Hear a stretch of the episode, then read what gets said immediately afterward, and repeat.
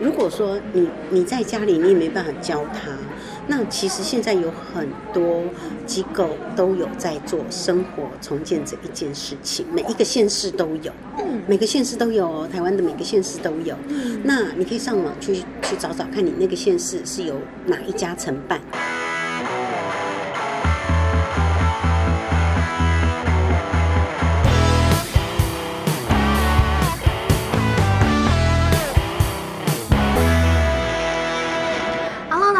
迎收听陆森华频道，我是主持人 Sherry。在上周呢，帮大家邀请到江老师，他是一位视障的生活重建老师。然后我们今天欢迎江老师。你好，大家好。在上周的时候，有跟大家就是老师有跟大家分享了，就是说他的工作内容啊，嗯、然后也是第一批台湾就是培训出来的呃视障生活重建老师。是。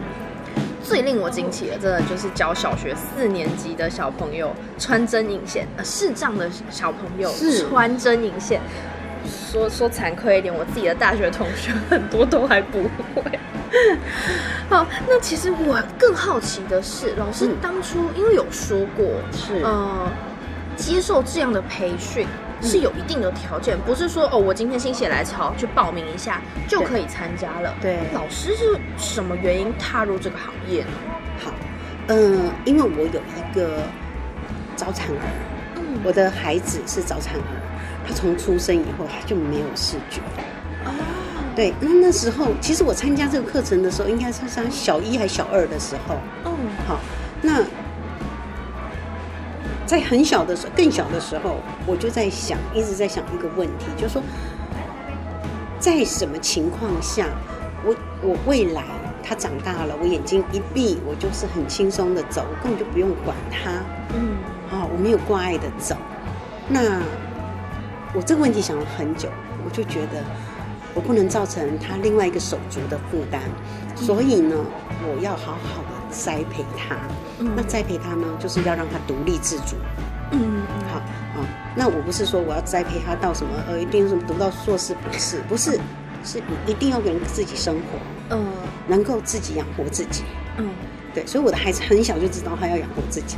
可是老师在，就是因为老师是大概小一、小二加入这一块行列嘛。对。那在这之前有什么样的心境转变吗？对，因为在这之前呢，我。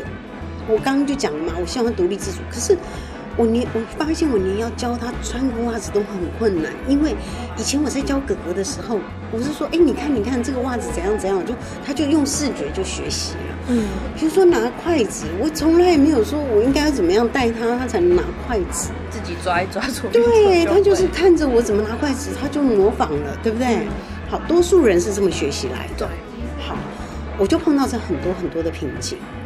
有些好教的就被我教走，哈，就过了，嗯、对不对？嗯、对。好，但是不好教的，我也不知道怎么教，我要去请教。那我我不晓得有什么地方是我我问他，我就可以得到答案。嗯。所以我要一直在问。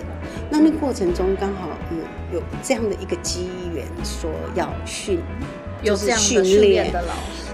对对，有这样的课程，对，所以那我就就去报名了。我报名的时候，我想到的是，我未来我可以教我的孩子。嗯，对，因为那时候台湾其实没有这些服务，嗯，也申请不到老师，嗯，所以我的想法是说，哎，那我就可以教我的孩子。可是我怎么样也没有想到说，嗯，结束以后我就一头栽入这个领域。嗯，对，然后开始也服务相有相同状况的小朋友。对，因为我看到有很多跟我一样一开始很苦的父母。所以我会希望他们减少一些摸索的撞墙期，对对，减少一点摸索啦，我觉得，嗯。所以其实老师的心态一直都是很健康，就是说想要把这小孩让他独立自主。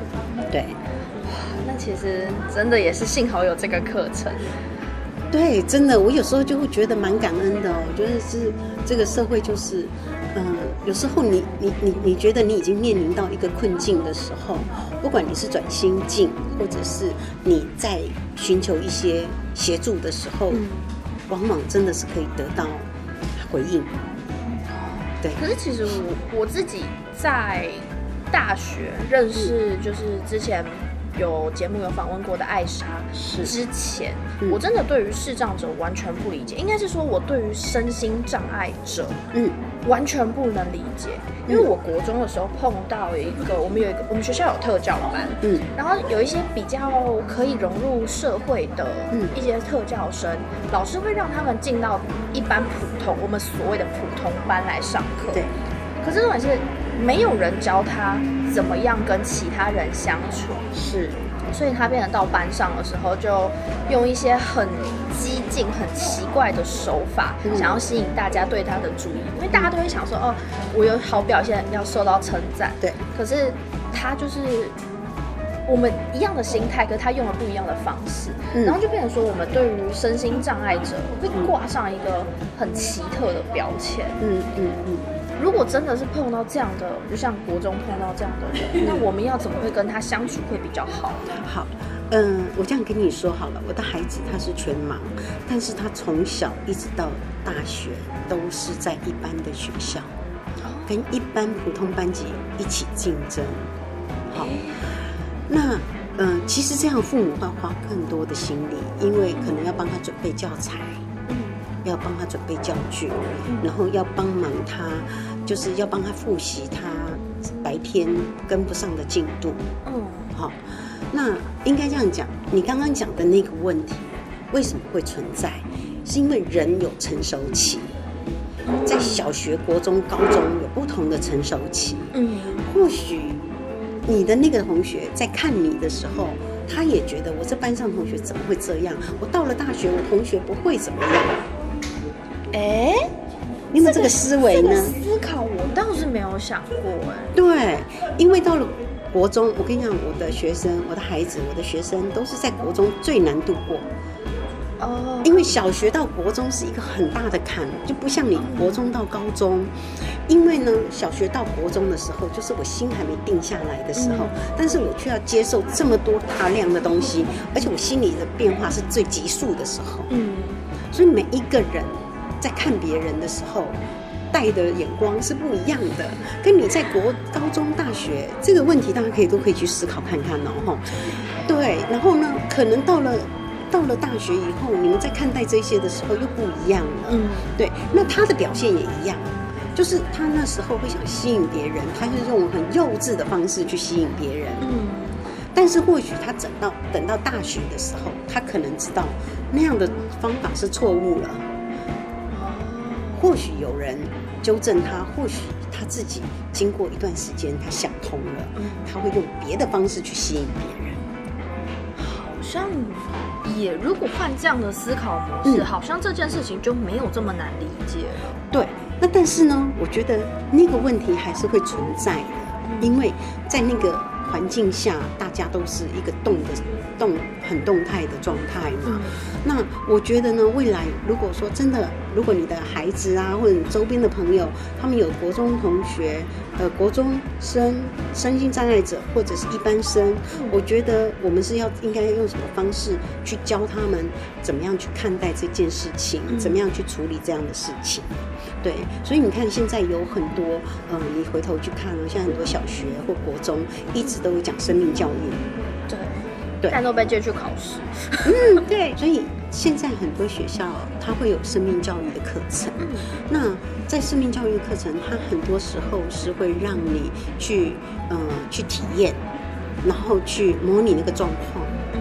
那你就会更能够了解说，哦，原来他速度这么慢，是因为他看不到。他的速度这么慢，是因为它肢体就是不方便。对。那这一些我觉得都是一种嗯、呃、很好的。很好的，让他们可以互相了解的管道。嗯，其实我觉得这样应该也很重要。可是，嗯嗯，我之前听到，我会一直都有这样固化的思考方式，嗯、其实是因为。我在国中的那位同学，他家人，嗯、他回像老师这样回答，就是这些小朋友，我觉得就是一个用爱与包容，然后跟他们说，嗯、哦，其实他们只是对你们有兴趣。对，在国中这段时间，大家都不成熟。对。可是那时候我听到的就是，啊，你就这样，你想怎样？嗯。我就觉得说，这个真的好伤人哦。对，嗯、呃，应该这样讲哦，就是说，我们这样想哈，就是。你刚刚讲的那个问题，可能也是存在，比如说他的家人没有好好教他应该怎么样，或者没有没有注意到他的这一些行为，这是有可能的。可是呢，因为这个社会存在很多的家庭问题，嗯，好，不要说是身心障碍者，我看一般人也有很多家庭破碎，他家人也没有办法教育他的。也很多，对，所以我我常常在讲一个问题，就是说我们在这个社会上包容这一件事情，嗯，或许你同理心，你跟我讲说我很难嘛，哈，但是我觉得包容这件事情是需要有的，对。然后呢，因为什么？因为我们要假假设说，大家的思维都是，然后爸爸妈妈上了班下了班回来煮个饭，大家吃饭，帮他看功课啊什么的。嗯，以前很多人就说，哎，那孩子他既然要出来读一般学校，那家长为什么不帮他看功课什么的？可是你要知道，社会还是有一些底层的人，他的工作可能是在夜市工作。哦，上班时间相反。对，那所以他回来根本没有办法帮孩子看功课。嗯，对。那如果我们知道这样的一个一些家庭背景的时候，我们在看待人就是不太一样。其实是要站在对方的立场帮他想一下，也许就会有不一样的想法。对对。可是刚才老师这样讲到说，并不是每一个家庭或者是都是有完全的能力可以。就是像老师一样，这么花这么多的心力，然后自己又愿意投入热情，对，来帮助自己的孩子，甚至还帮助到其他人的孩子啊，或者是家家庭，嗯。那对于生活自理这样子的管道，就是要怎么样寻求帮助？好，很好。如果说你你在家里你也没办法教他，那其实现在有很多机构都有在做生活重建这一件事情，每一个县市都有，嗯，每个县市都有哦，台湾的每个县市都有。嗯，那你可以上网去去找找看你那个县市是由哪一家承办。好，那比如说在台北，台北跟新北市都是由一店承办，一店啊，一店对。那即便呢，不是你，你不是要生活重建，你比如说要参加一些什么课程，我跟你讲，很多地方也有爱盲啊，哦，然后有声书协会啊，还可以教你电脑，你怎么样跟人沟通。那电脑他们有时候真的都比我厉害，有时候我用电脑不会的时候，都是还视障者帮我修一修这样。你一定很难想象，对不对？很难想象。我手机碰到问题，我第一个是问我儿子说：“哎，那我那个什么东西在哪里找？”啊，电脑出问题，他说：“好，来，我帮你弄一弄，这样子。”对，然后我有一天，我其实我很很感谢的跟他说，我觉得我以前的钱都没有白花。那但是如果你的经济不是那么许可，其实他每一年都会有固定一些时数是给给你上的，那你就不要把你就你就不要让你的权利睡着了，你就可以去上那样的课。但是呢，那我也呼吁就是，哎，你就好好的上，因为对你来讲会是有帮助的嘛。嗯。那其实，嗯，Google 你只要打上视障生活重建啊，哪一个县市，它通常也是会，你就会找得到，嗯，并不难。那如果在实体了办，有办法就是说我今天不是用网络，也不是打电话，我直接到现场询问说，呃，请问我有这样的服务，这样是可以的。嗯，最好我会建议你们先打电话问，因为为什么呢？因为哈，那个第一个是让者到现场不方便，嗯，第二个如果社工出去家家访的时候，你就白跑一趟，就没人在家。对对对对，他的机构不是一直都这样在吗？嗯，那基本上啊，嗯，用打电话也 OK 的，嗯，对，就是他会。针对你个人的需求，他会来评估，他会来评估，然后看看你的需求是什么，嗯，还要给你一些建议，然后你们可以一起讨论说你你最需要的是什么，嗯，可以从最需要的开始，因为有些人最需要是我要立即能够出门，嗯，啊，那就从定向开始，啊，有些人需求说我现在没工作了，在家里做个饭，家人回来吃，嗯，就从生活开始，有些人说我要立即跟外面沟通，那从电脑开始啊。啊，还有些人说哦，我心理上过不去那个坎，我当失明过不去。嗯、他可能也有团体，心理团体，嗯，嗯，心理智商可以帮助你。了解。对。可是刚才有提到说有先天失明跟后天失明，那除了这些人之外，就是就是这两种这两哎两类的人，就这两类的人需要、嗯、呃视障生活重建，还有哪些人也是？就是有哪样的状况符合？比如说，我可能不是全盲，就是我只是弱势也可以，也可以，这样也需要，也可以。呃，不是，我觉得你需不需要这件事情是要透过评估，嗯，看看会不会对你的生活造成影响，嗯，然后你有没有需需求，嗯，好，你因为弱势的程度差距很大，嗯，有些人轻微的，他觉得就是不需要，嗯，有些人他觉得他他好像在某个视野没有办法使用，那他可能需要，嗯，对，所以不一定说，嗯，如果是以呃，轻度来讲，他需不需要？他其实，如果他生活造成困扰，他就是需要。哦，所以如果觉得今天你的视力影响到你的生活，对，都可以打电话去这些呃各地的机构做询问，然后就会有专门的老师帮你做评估，对，也不用自己在那边很苦恼。对对对，甚至他们也，即便你真的不需要就是这样的辅导老师，嗯，也是会帮你，就是呃，他们也有团体课程，稍微，他们也有团体课程。对，有一些重建中心，他们会办一些团体课程，你可以跟你可以跟同才呀、啊，可以互有一些互动，就会刚刚我看我跟你讲的那个串珠啊。